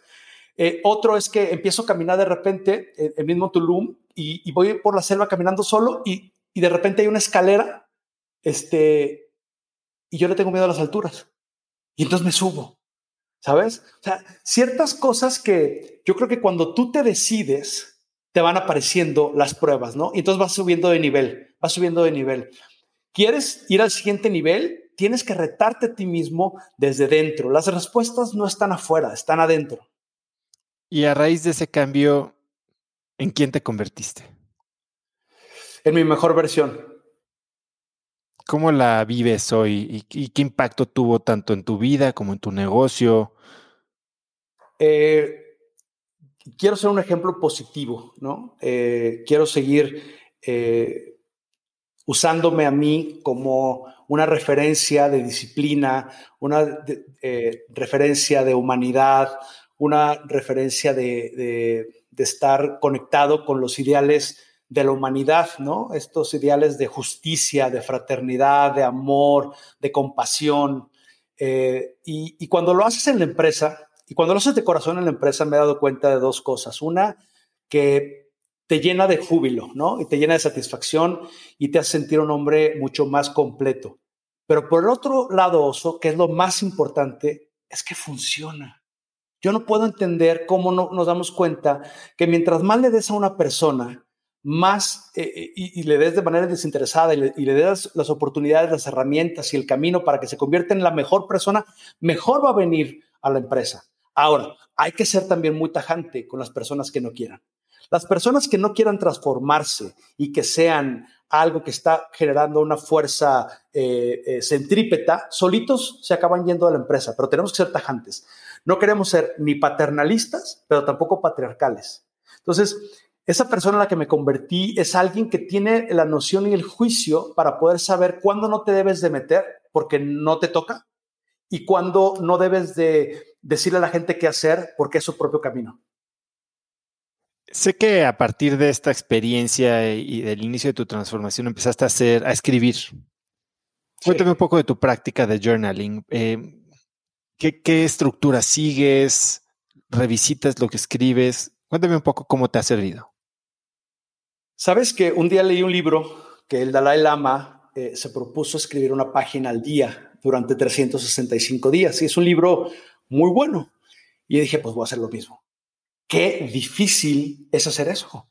Es, es, casi imposible dedicarte a escribir una página, aunque sea de tema libre. Y bueno, el, primer año eh, creo que habré escrito unas 230 páginas y escribía de todo, ¿no? Tengo, tengo algunas reflexiones muy bonitas que me llenan de, de muchísima ternura, de, no ternura, de muchísima eh, introspección de, de, saber, wow, así lo pensaba, ¿no? Porque hoy reviso lo que estaba escribiendo y, me convertí en eso que, estaba escribiendo, en eso que pensaba. Yo siempre digo esto y lo voy a poner aquí en una instalación que voy a hacer en tu casa, que ojalá algún día vengas a conocerla, y le voy a poner que eres del tamaño de tus sueños, pero no te conviertes en lo que sueñas, sino en lo que haces. ¿Sabes? Y, y sí, empecé a escribir y tengo de todo tipo, ¿no? Tengo reflexiones, tengo este, historias, tengo eh, analogías, tengo garabatos, porque a veces que escribo cuando estoy borracho, no que no se entiende nada. Entonces tengo un poquito de todo. Además de, tu tequila, ¿qué tomas? Vino tinto. Y cuando me quiero dormir temprano, whisky. Cuéntame un poco, em, has hablado de la relación que tienes con tu esposa, bueno, tu ex esposa y tu nueva pareja, ¿no? y constantemente escribes y hablas sobre que tu mujer es la mujer que te ayudó, la persona que te ha ayudado a convertirte en la persona que tenías que ser. ¿Qué rol juega eh, tu pareja en tu vida? Porque también hablas mucho de balancear la energía masculina y femenina. Háblame un poco de eso. Sabes que Sagi, mi, actual esposa y mi pareja, eh, es quien, quien sí me ha acompañado eh, a convertirme en lo que yo quise convertirme, pero de una manera libre, ¿sabes? Yo creo que eh, la diferencia entre lo que tenía antes, que era el deber ser, y con ella lo que es el ser, nos hemos ido transformando de manera conjunta, nos hemos ido ayudando y ella, ella tiene eh, cierta inteligencia universal. Eh, yo digo que es la bruja mayor, ¿no? porque tiene una sensibilidad muy profunda y es alguien con la que puedo hablar de todos los temas al mismo nivel. A mí me gusta tener una pareja pareja alguien que realmente me esté sorprendiendo todos los días, alguien que, alguien que tenga la capacidad intelectual y la inteligencia para poder sentarse conmigo a argumentar y debatir y ganarme. Eso me encanta, eso me... Eh, yo, yo no hay nada de lo que más me emociona que estar enfrente de una mujer inteligente. Y sabes, voy a decir algo que a lo mejor va a parecer un poquito machista, pero yo descubrí que trabajar con mujeres es una gran bendición porque tienen una perspectiva diferente de la de los hombres el problema que tenemos los hombres para trabajar con las mujeres es que queremos seducir a todas. Entonces, si logras eh, callar o si logras de alguna manera eliminar y respetar esta relación profesional con las mujeres inteligentes, ellas nos enseñan o te enseñan, en mi caso, eh, una manera de, ver las cosas de manera diferente. Y además, cuando tú les das seguridad, se hace un bonding mucho más fuerte porque entonces se sienten seguras y tranquilas. Y entonces es donde puedes empezar a balancear eso. Yo, todos somos, para mí, la energía masculina y femenina, desde mi punto de vista, no está relacionada con el sexo. Es decir, no es masculino hombre, femenino mujer. ¿no? Hay mujeres que tienen mucho más energía masculina. Dime, te voy a poner un ejemplo. Dime si el Baster Gordillo es una mujer con energía femenina, ¿no? Por ejemplo, ¿no? O, dime, por ejemplo, si el Papa Francisco tiene una energía masculina. Sí, entiendo lo que dices. Entonces, eh, yo creo que el, para mí hay, hay tres o cuatro claves del ser humano para convertirse en el maestro de sí mismo. Una es la de balancear la energía masculina y positiva, ¿no? Eh, la, femenina relacionada con la compasión, con el amor, con la caridad, con la fraternidad, con la justicia, con la libertad. Esa es la energía femenina. Y la energía masculina es la que tiene que ver con el, empuje, las ganas, el ganar, la competitividad, el, el, sí se puede. Y por el otro lado, la creatividad, ¿no? Por el lado femenino, la creatividad y por el lado masculino, el empuje. Y si logras hacer esas dos cosas, maestro del ser humano. La segunda es transformar la energía negativa en positiva.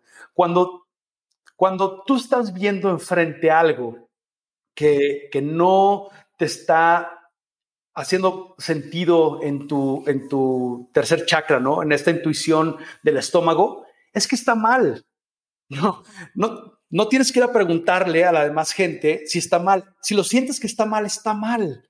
Lo, que pasa es que nos han enseñado que si tienes un buen contrato no te van a chingar. Sí te van a chingar aunque tengas un buen contrato, ¿sabes? Y puedes tener la mejor relación sin contrato, por decir, por poner un ejemplo de, este tipo, ¿no?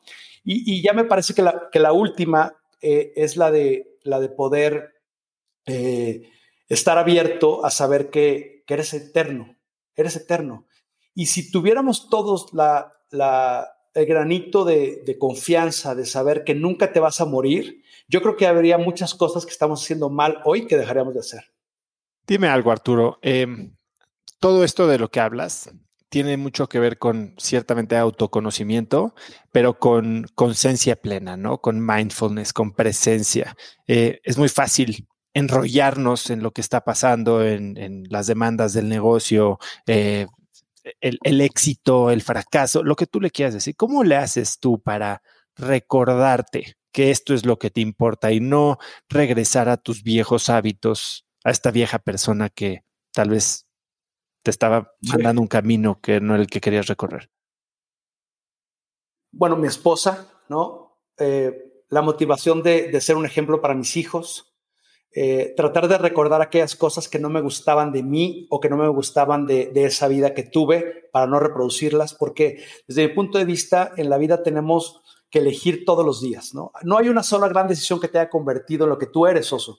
Son pequeñas decisiones de todos los días, son pequeñas cosas que vas haciendo y son, y son cosas que tú decides eh, eh, buscar, ¿no? La felicidad se construye y la felicidad se adopta, ¿no? Eh, hay, un, hay un podcast muy bueno que tiene un libro que se llama The Hope for Happiness, que escribió el, el Chief Ex Officer de, de Google, Mo Gadwat, en, donde, en donde él habla de, la fórmula de la felicidad. Y, me parece que tiene toda la razón, ¿no? Dice, a mayor expectativa, menor felicidad, ¿no? Porque tú estás esperando que las cosas sean majestuosas y cuando se comportan al nivel que deben de ser, mm, te decepcionan. En cambio, cuando no tienes las expectativas altas, empiezas a disfrutar. Y esa es una de las cosas que yo he hecho, ¿no? No tengo las expectativas altas, he aprendido a decir que no. Eh, soy muy frontal, soy muy directo, eh, no tengo que poner un pretexto para decirle a alguien que, que, preferiría no ir con él a cenar y no decirle, bueno, hablamos después o nos seguimos viendo. Prefiero decir las cosas claras como son. Eh, te voy a poner un ejemplo del que aprendí mucho. Cuando me estaba divorciando de, de, de Patty, de mi primera esposa, la mamá de mis hijos, eh, pues estábamos en un proceso, no, hubo nada grave, se fue acabando el amor, éramos, éramos muy diferentes. Yo creo que nuestro, nuestro propósito en la vida era unirnos para generar, para crear esos dos magníficos hijos que tenemos, que, que lo mejor que les pudo haber pasado a ellos, a ellos dos es que tienen lo mejor de dos mundos, ¿no? Tienen a su madre y tienen a su padre y tienen a su madrastra. Y los tres estamos siempre mandando el mismo mensaje de rectitud, de valores, eh, siempre eh, hablando de las cosas positivas y benévolas de la vida. Pero me acuerdo que en ese proceso, más o menos para ahí por 2010, 2011, y lo platico mucho esto eh, con, con, la gente de la empresa, porque, porque como líder debes demostrarte vulnerable como eres. No somos superdotados, no somos superhéroes, somos gente común y corriente que ha decidido ser mejor, nada más. Y, y con esa decisión, el universo te provee y te provee y te super provee. Bueno, entonces le decía, me habló un día, estaba en una junta y me marca, ¿no? El teléfono ring una vez, ring, ring, bueno, sin, sin sonido, pero ring, diez veces hasta que dije, permíteme, tengo que salir, este, eh, sí, bueno, ¿qué pasó? Y entonces me dice, ¿cómo es posible que se te haya olvidado pagar la colegiatura de los niños? Casi no los dejaban entrar a la escuela.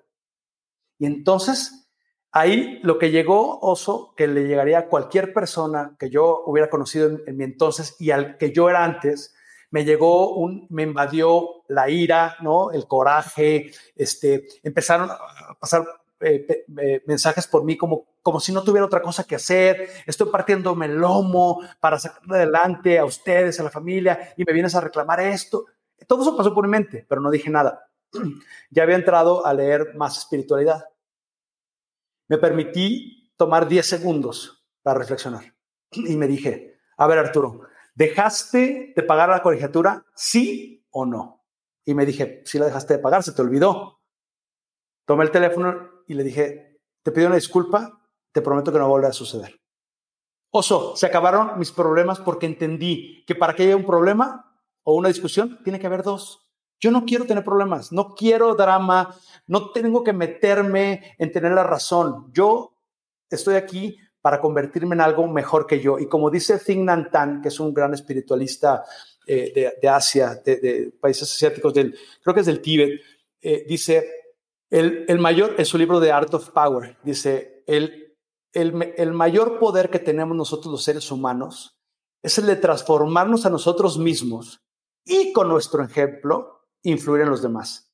Con el ejemplo influir, ¿sabes? O sea, eso a mí me parece que es, es, es algo que tienes que tener de largo plazo, porque, porque el ejemplo lo vas construyendo.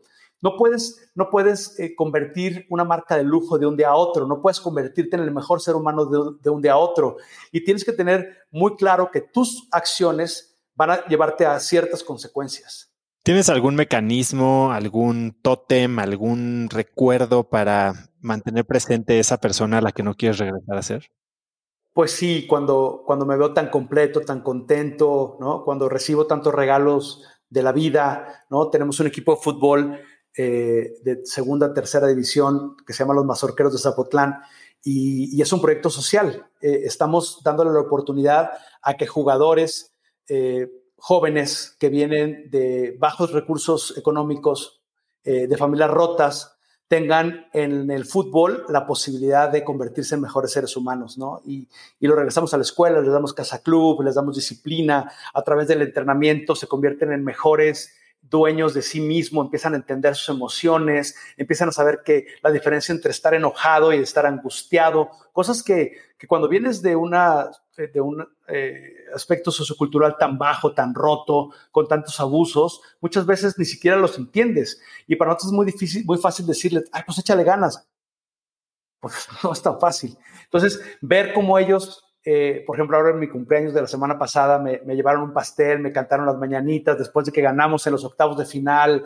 Eh, ver eso me, enorgullece. El sábado pasado, que fue mi cumpleaños, recibí 100 eh, entre, cartas, WhatsApps, textos de gente que me quiere, explicándome. Eso, eso es lo que quiero seguir siendo.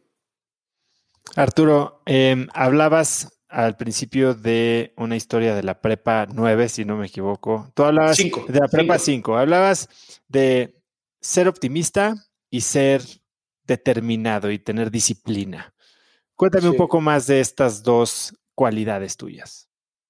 Eh, fíjate que la disciplina, yo creo que me la, la, aprendí de mi padre, eh, pero también eh, la practiqué por las exigencias de mi padre, ¿no? Él siempre eh, me, forzó a, hacer ciertas cosas, ¿no? Lavas el carro, eh, eh los zapatos, este, llegas hasta ahora, eh, y estaba ahí, estaba ahí, estaba ahí. El, mayor terror que tenía mi papá es que me fuera a convertir en un junior, porque mi papá se hizo de, de, la nada, no de la nada, se hizo más bien cuando su familia perdió su dinero y, y pues realmente empezó de un extracto socioeconómico, cultural medio alto, pero socioeconómico medio bajo y, se hizo. Y lo que él tenía pavor es que yo me convirtiera en un junior. Entonces siempre me estuvo como inculcando esa disciplina, ¿no? E, y esa que, le agradezco a él. La otra cosa que me dio disciplina fue el ejercicio, el, deporte, ¿no? Yo soy un fanático del fútbol, jugué fútbol hasta que me dieron las rodillas, que fue hace como unos 10 años, eh, y siempre estaba entrenando y siempre estaba jugando y, me gustaba mucho. Y esa es una disciplina, ¿no? Para jugar bien el, sábado del partido tienes que ir a, correr al parque el lunes y tienes que ejercitarte el martes y tienes que dejar de tomar el viernes y tienes que llevar una disciplina. Entonces, creo que eso, la disciplina se va construyendo, ¿no? Hoy en día todavía eh, entiendo que cuando yo ejercicio en las mañanas, acabo teniendo un mejor día. Y por eso dije, hoy que es un día tan importante porque voy a estar con Oso Traba, tengo que eh, fui, a, fui a caminar, fui a nadar, hice un poquito de, pesas este, y estoy listo aquí para, para, para, para, mostrarme mejor, ¿no? Entonces esa es la disciplina. Eh, por el lado de ser positivo, es que eh, yo no sé si eso lo traes en el, en el ADN cuando naces o tú vas decidiendo. Yo creo que es un poquito de las dos. no hay algo que yo esté más o menos de acuerdo que con todas aquellas gentes que se quejan, pero que no hacen nada. ¿No?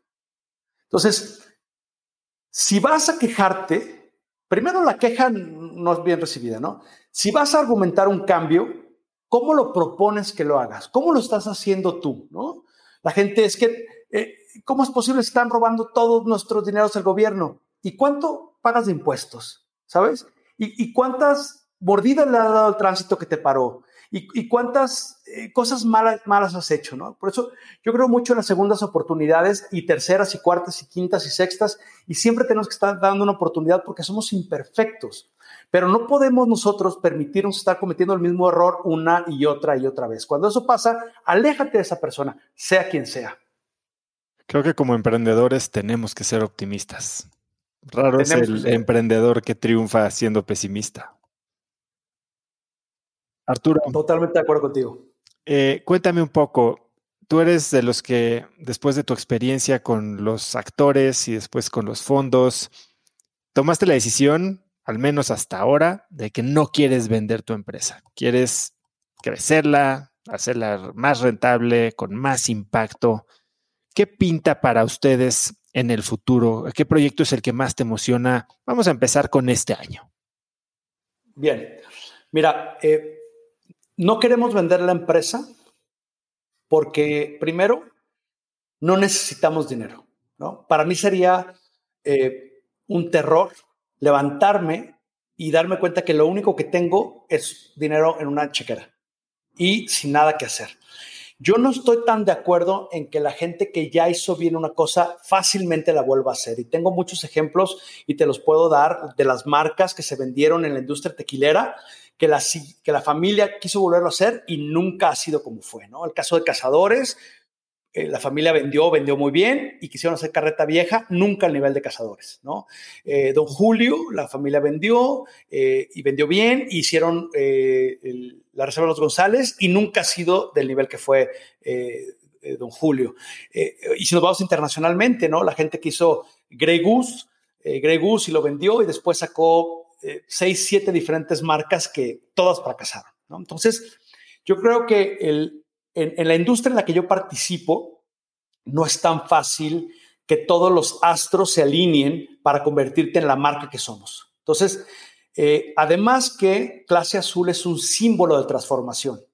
Nosotros no estamos aquí solamente para, para generar dinero o utilidades. Estamos aquí para ser alineados y ser defensores y garantes de nuestro propósito. Y te voy a decir cuál es nuestro propósito. Hace, cuando, cuando hablaba del libro de, de Cynthia Montgomery, de la estratega, eh, ahí escribimos, eh, o más bien dejamos, decidimos quitar la misión y quitar la visión, ¿no? Que era una de las dos cosas que, te pide, cuando menos, la escuela de negocios de los 80s, 90s, y, eso lo convertimos en un propósito. Nuestro propósito es el de que existimos para cautivar al mundo a través de la magia de la cultura mexicana, mientras que nos transformamos para ser mejores seres humanos. Todo lo que hacemos en la empresa Oso tiene que estar dentro de esa frase. Si algo de lo que estamos haciendo no embona ahí, la respuesta es muy fácil, dejemos de hacerlo.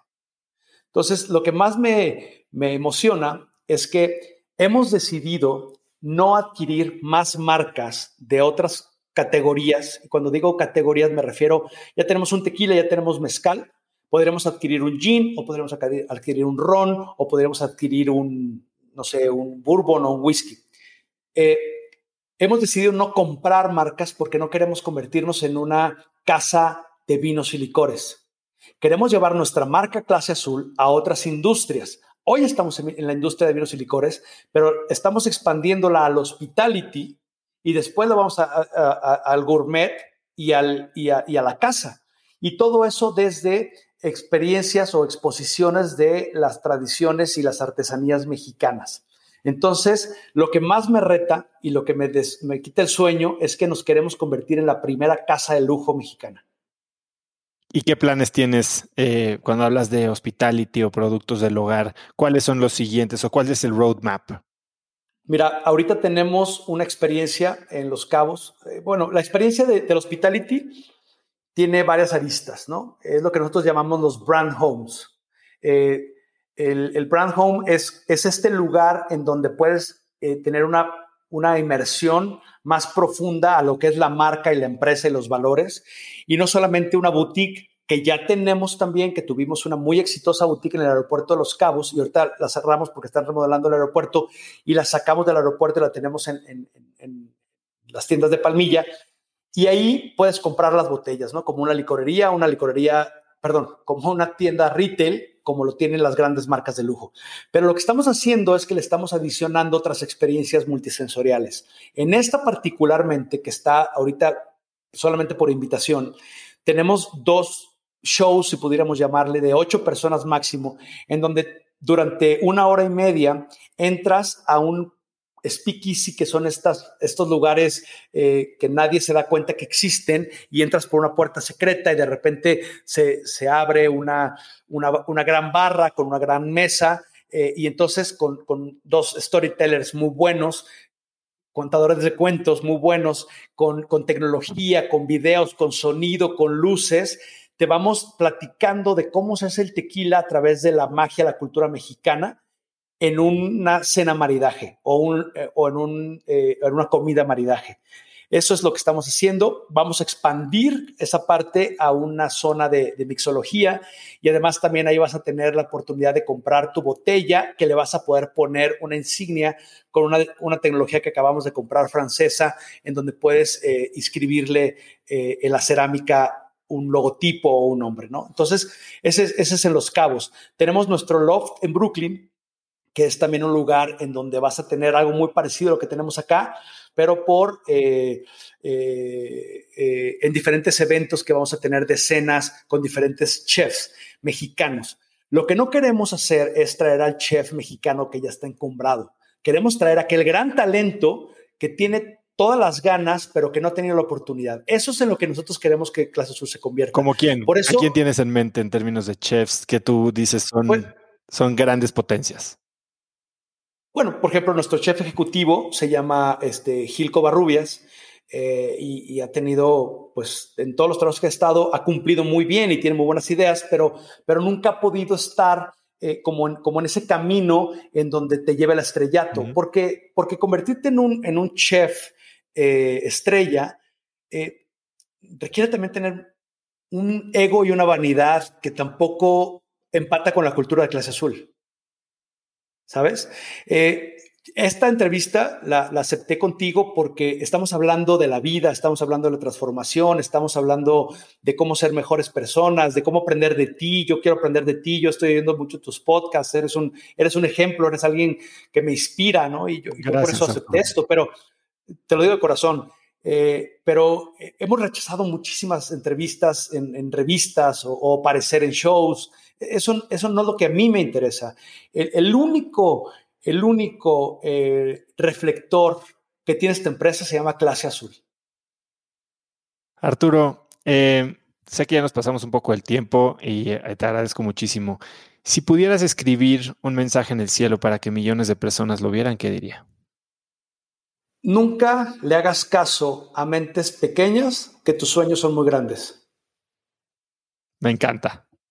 Es increíble, la verdad es que yo veo lo que has hecho con Clase Azul. No conocía la historia entera, ciertamente llevo con el producto en, el radar mucho tiempo. Nunca he comprado una botella, siempre me las han regalado y siempre las veo como algo que tengo que cuidar, ¿no? Es mm. ese tequila que hasta tomas poco porque porque no se puede pues desperdiciar. Exacto, se acaban. No es infinito como el dinero y el amor.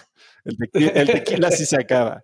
Y, mis amigos eh, en varios países, cuando mencionan tequila, mencionan tu producto y la verdad es que eso me hace sentir muy orgulloso y cuando vi la oportunidad de, conectar contigo, la verdad es que eh, lo agradecí mucho, así que gracias por, por, tu tiempo. Eres un crack, lo que estás haciendo, la manera en que vives tu filosofía, la manera en que piensas del negocio, la manera en que el impacto eh, lo aterrizas en las comunidades y, y, has dicho que no a tal vez cosas muy, muy brillantes.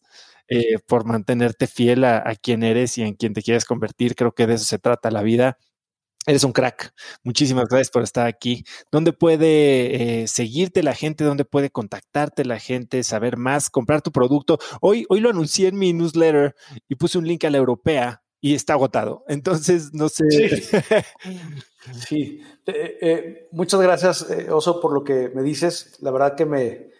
Este para mí es el éxito, ¿no? Que una persona como tú hable así de mí es el éxito, sin duda.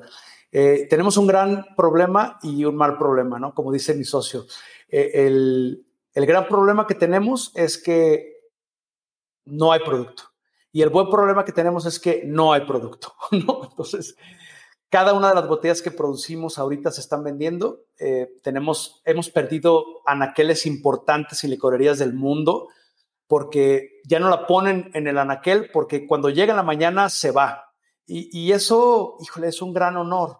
Eh, eh, y, no podríamos permitirle que alguien, una, una transnacional, solamente por dinero, eh, de tener esa delicadeza, ese, ese engrandecer nuestra cultura. No podemos hacer un outsourcing de nuestra cultura a través de nadie. yo no tengo redes personales, prefiero que sigan clase azul y que ahí, ahí puedan entender un poco más. Yo, yo he preferido convertirme en una persona privada. Yo quiero este, vivir vivir eh, y disfrutar la vida. No, no necesito fama, eh, no necesito poder y el dinero es solamente una herramienta que te da la calidad de vida que necesitas.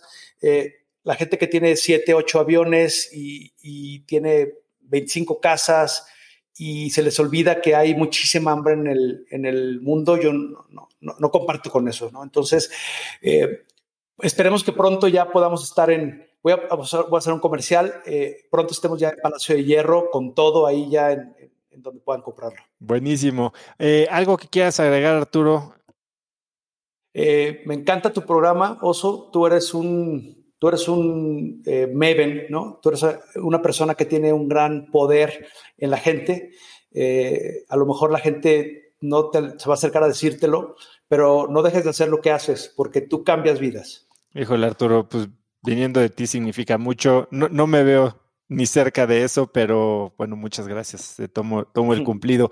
Eh, pues muchísimas gracias, Arturo. Yo voy a Guadalajara la semana que entra, entonces ahorita que paremos de grabar, voy a ver si estás por ahí. Y muchas gracias. Me encantaría. Muy bien, gracias a todos. Nos vemos. La filosofía de vida y de negocio de Arturo es verdaderamente inspiradora y me parece un emprendedor excepcional.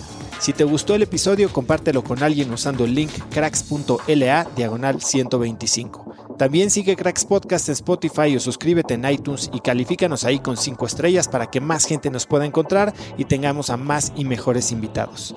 Mencióname en Instagram o Twitter con la lección que más te llevas como arroba osotrava y no olvides mencionar a Arturo en su cuenta corporativa como arroba clase azul tequila.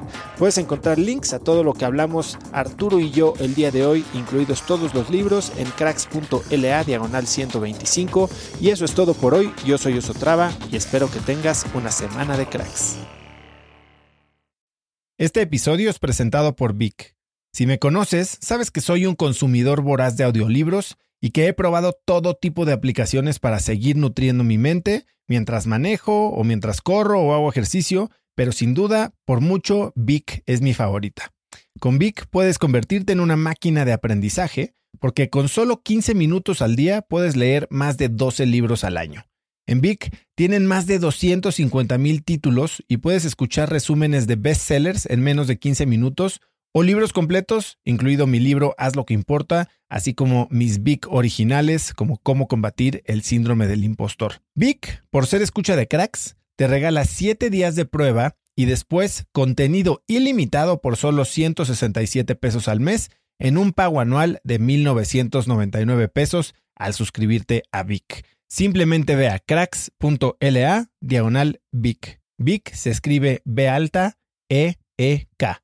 Una vez más, es cracks.la diagonal Vic. Este episodio es presentado por Hospital Ángeles Health System. Cada invitado con el que platico en el podcast me abre los ojos a nuevas tecnologías que están impactando de forma positiva la manera en que todos nosotros vivimos. Una de las áreas en las que el avance tecnológico está generando más impacto es en el área de la salud, especialmente con los avances en cirugía robótica que permiten intervenciones con menos sangrado, menos dolor, cicatrices más pequeñas y una recuperación mucho más rápida. Hospital Ángeles Health System el programa de cirugía robótica más robusto en el sector privado en México. Cuenta con 13 robots Da Vinci, el más avanzado y versátil del mundo, y con el mayor número de médicos certificados en cirugía robótica, con la cantidad de horas necesarias para poder operar, ya que tiene el único centro de capacitación de cirugía robótica en todo el país. Este es el futuro de la cirugía. Si quieres conocer más sobre el programa de cirugía robótica de Hospital Ángeles Health System